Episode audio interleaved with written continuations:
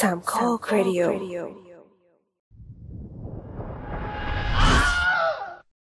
ในวันที่พอดแคสต์ EP นี้ออนแอร์บ้านเรากำลังมีกระแสกับหนังผีเฮี้ยนจากไต้หวันเรื่อง Incantation หรือมนตรา ที่เป็นหนังแนว found footage หรือหนังแนวกล้องส่าย ส่วนตัวคิดว่าหนังใช้ได้ แต่ความเป็นฟาฟุตเทจของมันทำให้สับสนพอสมควรเรื่องของมุมกล้อง รวมไปถึงหนังผีในบ้านเราในปี 2021 ที่เป็นกระแสมากๆ อย่างร่างทรง ที่ก็ชวนให้เราคนดูตั้งคำถามในเรื่องของบทบาทของตากล้องสตาร์ลอด 4K กับรายการ The Spin-off รายการที่จะสปินคุณออกไปพบกับสิ่งละอันพันละน้อยที่คุณอ่านมองข้ามไปในโลกภาพยนตร์ จะมาตั้งคำถามถึงนิยามของคำว่าหนังผีฟาฟุตเทจว่าในยุคหลังๆมานี้เขาเข้าใจนิยามของมันถูกต้องหรือไม่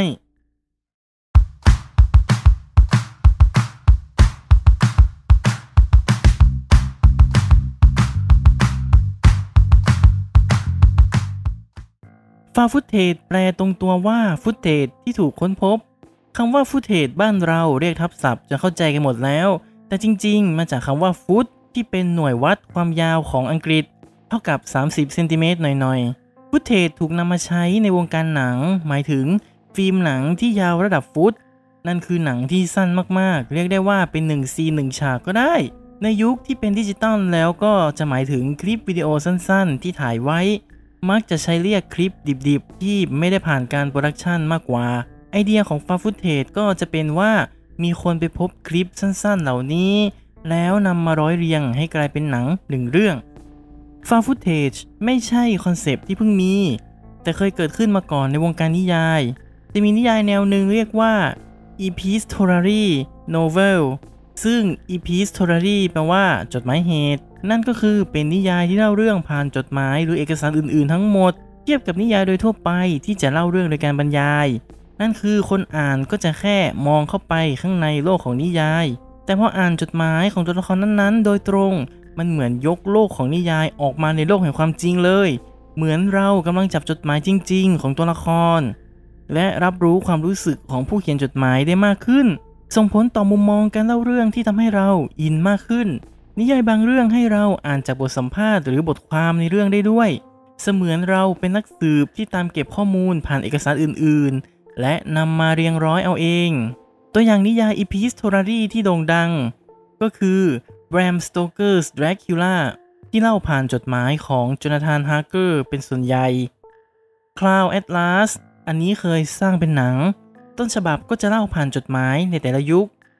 The Martian ก็จะเล่าผ่านบันทึกของมาร์ควัตนี่พระเอกของเรื่องเป็นส่วนใหญ่ เราในฐานะผู้อ่านก็เหมือนเข้าไปแอบดูเหตุการณ์ภายในเรื่องแบบใกล้ชิดมากขึ้น แต่พอนิยายเหล่านี้ได้สร้างเป็นหนังคนแสดง ก็กลายเป็นหนังที่เล่าเรื่องแบบปกติ และมีเสียงบรรยายสอดแทรกเข้าไปในบางช่วง มันก็กลายเป็นคนละฟิลกันอย่างน่าเสียดาย พอจะเอามาใช้ในหนัง คนเราเกิดไอเดียว่า ถ้าคนเราไปบังเอิญพบฟิล์มม้วนหนึ่งจะทำยังไงกับมัน เชื่อว่าคนส่วนใหญ่จะตอบว่าเอาไปล้างแล้วดูเนื้อหาภายใน พอดูแล้วเราก็จะตั้งคำถามว่าที่เห็นในฟิล์มคือใคร แล้วทำไมฟิล์มถึงถูกเอามาทิ้งไว้ที่นี่ มันเกิดอะไรขึ้นก่อนหน้านั้นฟาฟุตเทจึงถือกำเนิดขึ้น หนังที่นำ concept นี้มาใช้แล้วโด่งดังจนเป็นตำนานคือ Cannibal Holocaust หนังปี 1980 หรือชื่อไทยว่าเปรตเดินดินกินเนื้อคน หนังเล่าเรื่องราวของทีมสารคดีที่เข้าไปทำสารคดีภายในป่าแอมะซอน แล้วก็หายตัวไป ทีมงานที่ถูกส่งมาช่วยเหลือได้พบกับฟิล์มชุดหนึ่งจึงนำมาร้อยเรียงเป็นเรื่องราวว่ากลุ่มคนเหล่านี้หายไปได้อย่างไร จริง ๆ หนังวางตัวเป็นหนังสยองขวัญเกรด B ด้วยความดิบของการถ่ายทำเอฟเฟกต์ที่ดูสมจริง มุมกล้องจากสายตาของช่างกล้องที่เป็นอีกตัวละครหนึ่งในหนังด้วย ปรากฏว่าส่วนผสมหลาย ๆ อย่างทำให้หนังออกมาดูสมจริงมาก ๆ ในยุคที่ยังไม่มีอินเทอร์เน็ต คนดูก็จะรู้สึกเชื่อว่ากลุ่มคนประสบชะตากรรมนั้นจริง ๆ และกลายเป็นว่าผู้กำกับหนังถูกฟ้องร้องในข้อหาฆาตกรรม จนในที่สุดทั้งผู้กำกับและนักแสดงต้องออกมาปรากฏตัวต่อสื่อ และนำภาพเบื้องหลังการถ่ายทำที่บอกว่าทุกอย่างเป็นแค่ special effect เพื่อบอกกับผู้ชมและศาลว่าทุกอย่างเป็นเพียงการแสดง จึงจะเอาตัวรอดไปได้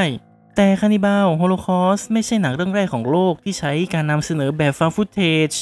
หนังเรื่องแรกที่มีการบันทึกไว้คือ The Connection หนังอเมริกันปี 1961 แต่เป็นหนังดราม่าแล้วเรื่องราวการหายตัวไปของจิม ผู้กำกับหนังคนหนึ่งซึ่งช่างภาพที่ติดตามจิมได้ถ่ายฟุตเตจต่างๆ แล้วนำมาประกอบกันเพื่อให้คนดูค้นหาว่าเขาจะหายไปไหน แต่หนังไม่ได้รับการพูดถึงเท่าที่ควร ไม่แน่ใจว่าทำไม และหาดูได้ค่อนข้างยาก และความสำเร็จของ Cannibal Holocaust ทำให้เป็นภาพจำของหนังฟาฟุตเทจมากกว่า อีกเรื่องที่เป็นที่กล่าวถึงคือ The Blair Witch Project หนังปี 1999 แล้วเรื่องราวของกลุ่มวัยรุ่น 3 คนที่เข้าไปในป่า เพื่อล่าท้าผีกับคำสาปของแม่มด Blair Witch หนังเปิดเรื่องว่ามีการค้นพบเทปในบ้านร้างแห่งหนึ่ง ขณะที่ไม่พบตัวบุคคลในเทปดังกล่าว การเปิดหนังแบบนี้เร้าความสนใจของคนดูมากว่าเกิดอะไรขึ้นกับคนเหล่านี้ หนังประสบความสำเร็จ มหาศาลทำเงินได้เกือบ 250 ล้านเหรียญจากทุนสร้างเพียง 5 0 0แสนเหรียญเท่านั้น เรียกว่ากำไร 500 เท่าเลยทีเดียว ในเวลาต่อมาก็มีหนังเรื่อง Paranormal Activity หนังปี 2007 ที่เล่าเรื่องราวของเคที่และครอบครัวที่รู้สึกว่าบ้านตัวเองมีเหตุการณ์ไม่ชอบมาพากลเกิดขึ้น จึงได้ตั้งกล้องไว้ในบ้านเพื่อเอามาดู แต่ก็ได้พบความจริงอันน่าสะพรึง หนังใช้ทุนสร้าง 230,000 เหรียญ แต่ทำเงินทั่วโลกเกือบ 200 ล้านเหรียญ มีภาคต่อออกมาอีก 7 ภาค ใช้ทุนสร้างรวมกันทุกภาคประมาณ 28 ล้านเหรียญ แต่ทำเงินทั่วโลก 890 ล้านเหรียญ หารแบบง่ายๆ ก็เรียกว่ากำไร 30 เท่า อะไรทำให้ผู้ชมสนใจหนังแนวนี้ จริงๆ ฟาฟุตเทจเป็นเพียงวิธีการนำเสนอของหนัง ไม่ใช่แนวหรือ genre ของหนัง ซึ่งหนังทุกแนวสามารถใช้การนำเสนอแบบฟาฟุตเทจได้หมด ถ้าคิดจะทำเช่นจะทำหนัง rom-com ก็ทำได้ แต่ความนิยมกับหนังแนวสยองขวัญหรือลึกลับมันมากกว่าหนังแนวอื่นๆ อะไรคือความโดดเด่นที่ทำให้หนังแนวนี้ทำงาน เว็บไซต์ f o u n Footage Critic ได้ศึกษาค้นคว้าและสังเกตจากหนังหลายเรื่อง โดยสตาร์ลอร์ดจะเอามาสรุปและเรียบเรียงใหม่ถึงลักษณะของหนัง f o u n Footage เป็นข้อๆและจะขอเน้นไปที่แนวสยองขวัญ เริ่มจากข้อหนึ่งต้องมีการค้นพบ หนังฟาฟุตเทจจะไม่เหมือนหนังในรูปแบบปกติก็คือ มักจะเปิดเรื่องด้วยตัวหนังสือที่บอกว่ามีการค้นพบ footage เหล่านี้ และได้นำมาเรียบเรียงใหม่ ซึ่งจะเหมือน spoil ตอนจบไปนิดหน่อย แต่จะนำเรื่องราวไปดูว่าจากตอนแรกไปยังตอนจบมันเกิดอะไรขึ้นบ้าง นั่นคือหนังจะเน้นระหว่างทางมากกว่าที่จะเน้นตอนจบนั่นเอง ข้อ 2 มุมกล้อง มุมกล้องในหนังปกติจะเป็นการตั้งกล้องแบบมืออาชีพ หรือขยับกล้องบ้างตามสมควร แต่กับหนังฟาฟุตเทจจะไม่ใช้วิธีการตั้งกล้องแบบหนังปกติ มักจะเป็นการถ่ายจากกล้องวิดีโอแบบถือด้วยมือ หรือเรียกว่า handheld ทำให้ติดตามตัวละครไปอย่างทุลักทุเล แต่สร้างความรู้สึกดิบสดติดดินมากกว่า แต่ไม่ได้จำกัดอยู่กับมุมกล้องเดียวเท่านั้น ปัจจุบันมี 4 มุมกล้องที่หนังฟาฟุตเทจนำมาใช้คือ 1. มุมมองบุคคลที่ 1 หรือ point of view การเล่าเรื่องจะดำเนินผ่านสายตาของกล้องที่ติดตามตัวละคร จุดเด่นคือตากล้องจะเป็นตัวละครหนึ่งของเรื่องด้วย ในขณะที่หนังแบบปกติ ตากล้องจะไม่มีตัวตน เรามองเข้าไปในหนังโดยตรง แต่ในตัวละคร ตากล้องเหมือนเรามองผ่านสายตาของเขาอีกที ไม่ได้มองเข้าไปในหนังตรงๆ เราจะรู้สึกลุ้นตามตากล้องไปด้วย 2. สารคดีเทียมหรือ mockumentary โครงสร้างจะเหมือนกับสารคดี นั่นคือมีการสัมภาษณ์ มีตัวละครที่ทำหน้าที่เป็นพิธีกร หรือผู้นำรายการ ที่จะสัมภาษณ์บุคคลต่างๆ และนำตากล้องไปยังสถานที่ต่างๆ แต่ทั้งนี้ทั้งนั้นจะเป็นเหตุการณ์สมมุติขึ้นมา mockumentary จะช่วยให้จังหวะการเล่าเรื่องสงบลง และสร้างเงื่อนไขภายในหนังได้อย่างมีเหตุผล 3. ข่าวเทียมหรือ news footage หนังบางเรื่องจะมีฟุตเทจของรายการข่าวที่ทำขึ้นมา และสอดคล้องกับเหตุการณ์ในเรื่อง การมีฟุตเทจข่าวช่วยขยายโลกของหนัง ให้เหตุการณ์ที่เกิดขึ้นมีผลกระทบกับโลกภายนอกจริง ๆ 4. กล้องวงจรปิด หรือ surveillance หนังฟาฟุตเทจไม่จำเป็นต้องเป็นการถือกล้องตามติดตัวละคร สามารถใช้การตั้งกล้องได้ ซึ่งหนังหลายเรื่องเอามาใช้เพื่อเป็นจุดขายฉากน่ากลัว เพราะการตั้งกล้องทิ้งไว้ในฉากเดิม สายตาของผู้ชมจะทอดมองไปทั่วๆ เพื่อค้นหาอะไรก็ตาม และเหมาะมากที่ผู้สร้างจะค่อยๆ เผยอะไรออกมาในจังหวะที่ผู้ชมกำลังเคร่งเครียด ส่วนตัวเขาเรียกว่าเป็นมุมมอง voyeur หรือถ้ำมอง เพราะจุดประสงค์ของการติดกล้องก็คือการแอบมองอยู่แล้ว หนังฟาฟุตเทจเรื่องหนึ่งไม่จำเป็นต้องจำกัดที่มุมกล้องแบบเดียวเสมอไป สามารถมีได้หลายแบบ ยกตัวอย่างเช่น Paranormal Activity จะมีมุมกล้องหลักๆ 2 แบบคือ Point of View และกล้องวงจรปิดสลับกัน และหนังไทยอย่างร่างทรงก็จะมีมุมกล้องเกือบครบทุกแบบ เล่าสลับกันทำให้หนังมีหลายมุมมอง สร้างบรรยากาศให้แน่นหนา ข้อ 3. คุณภาพของภาพ หนังฟาฟุตเทจจะไม่เน้นความสวยงามของภาพ การถ่ายภาพสันๆภาพจะมัวมัวๆ แสงจะไม่ได้จัดอย่างมืออาชีพ โดยเฉพาะถ้าหนังเลือกใช้มุมมอง POV ก็จะเป็นการจำลองการถ่ายด้วยกล้องวิดีโอคุณภาพปานกลาง จะไม่ได้คมชัดดั่งใช้กล้องถ่ายหนังถ่ายทำความไม่ชัดของภาพมันทำให้ดูเหมือนปรุงแต่งมาน้อยกว่า คนดูจะเชื่อได้เยอะขึ้น เช่น Rec และ Cloverfield หนังใช้มุมมอง POV จากกล้องธรรมดา ซึ่งแทบไม่มีการจัดแสงทำให้ภาพออกมาดูดิบและสมจริงมาก ๆ หากใช้มุมมองแบบสารคดีเทียม ก็สามารถให้ภาพที่ชัดได้ แต่คนดูก็จะเชื่อจากบริบทของเรื่อง เช่น ร่างทรง ภาพมีความคมชัด จัดแสงดี เพราะจงใจทำเป็นสารคดีเทียม จึงสามารถจัดภาพได้ และเราก็โอเคกับมัน ข้อ 4. นักแสดงน้อยหรือไม่ดัง นักแสดงคือส่วนที่สำคัญมากที่สุดของหนังฟาวฟุตเทจเพราะเป็นคนเล่าเรื่องราวแทบจะทั้งหมด การทำหนังแนวสยองขวัญจะทำให้คนเชื่อ ถ้านักแสดงไม่เป็นที่รู้จักทำให้เรามองเข้าไปว่ามันเหมือนคนจริง ๆ ที่ไม่ได้เป็นนักแสดงทำให้การดูเหมือนว่าปั้นแต่งน้อยลง และหนังแนวนี้มักจะไม่ใช้นักแสดงเยอะ เพราะการใช้นักแสดงเยอะจะทำให้การเล่าเรื่องดูสเปสปะ ส่วนใหญ่หนังจะโฟกัสตัวละครหลักจำนวนไม่มาก เพื่อคุมการเล่าเรื่องให้เป็นเส้นทาง และทำให้คนดูคล้อยตามตัวละครได้ไม่ยากนัก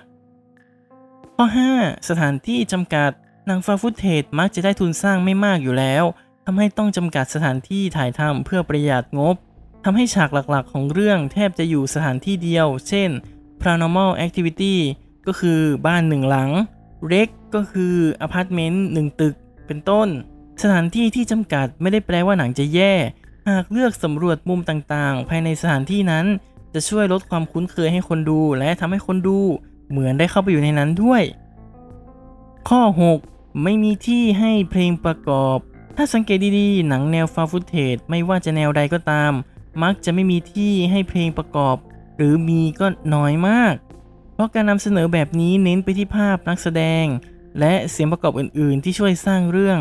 และองค์ประกอบเหล่านี้แย่งสมาธิจากผู้ชมไปเยอะพอตัว การใส่เพลงประกอบนอกจากจะไม่ค่อยเข้ากับภาพ ก็ยังทำให้ผู้ชมเชื่อน้อยลง และอาจจะรบกวนสมาธิผู้ชมได้อีกด้วย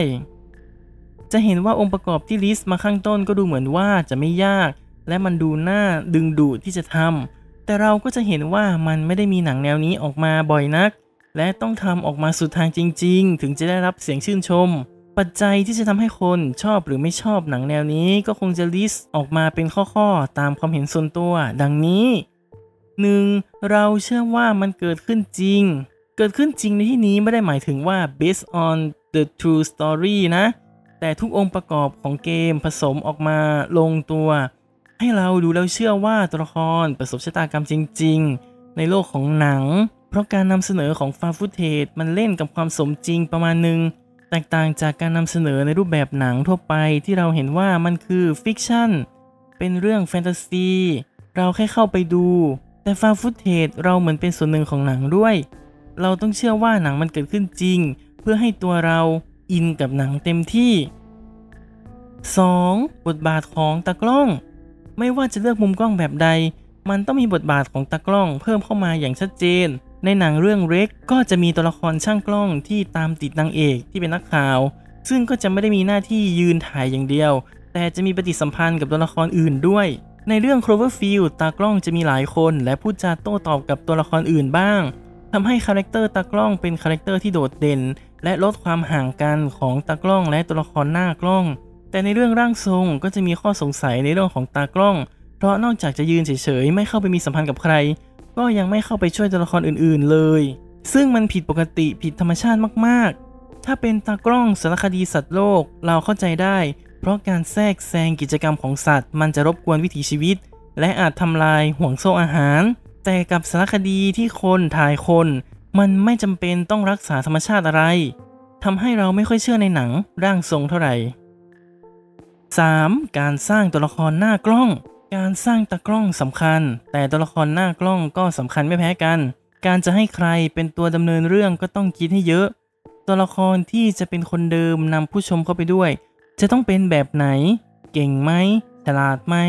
หรือเก่งแค่ยืนกรีดโง่ๆให้มีมาฆ่าตาย การสร้างตัวละครที่ดีสำหรับฟาฟุตเทจก็คงจะเป็นตัวละครที่เอาตัวรอดเก่ง สื่อสารกับคนอื่นดี และเปิดโอกาสให้คนดู แทรกตัวเองเข้าไปอยู่ข้างๆ ได้ ตัวเอกจาก Paranormal Activity คือคู่รัก แต่การกระทำต่างๆ ก็ไม่ได้ทำกันแค่ 2 คน ถ้ามองดีๆ เราคนดูจะแทรกตัวเข้าไปช่วยคิดกับเขาก็ได้ หรือตัวละครมิงจากร่างทรง ถึงแม้ว่าจะชอบอยู่คนเดียว แต่คนดูก็ยังเอาตัวเองไปยืนข้างๆ เธอได้ในบางฉาก ก็ต้องยอมรับว่าออกแบบได้ดีอยู่พอสมควร C บทพูดและพล็อตเรื่อง สิ่งที่จะทำให้เชื่อไม่เชื่อ ไม่ใช่แค่มุมกล้อง แต่บทและพล็อตก็สำคัญมากๆ หนังอย่างร่างทรงถูกวิจารณ์ว่า บทแย่ ถ้าดูว่าแย่ตรงไหน อาจจะเป็นเรื่องการตัดสินใจของตัวละครและความสมเหตุสมผลของการดำเนินเรื่อง จริง ๆ ก็ต้องใช้หลักการเหมือนหนังปกติเช่นกัน บทพูดที่ดูไม่ปั้นแต่ง การตัดสินใจของตัวละครที่ทำให้เขาเห็นด้วย และความต่อเนื่องสมเหตุสมผลทำให้เราเชื่อกับหนังได้ 5. การสร้างเงื่อนไข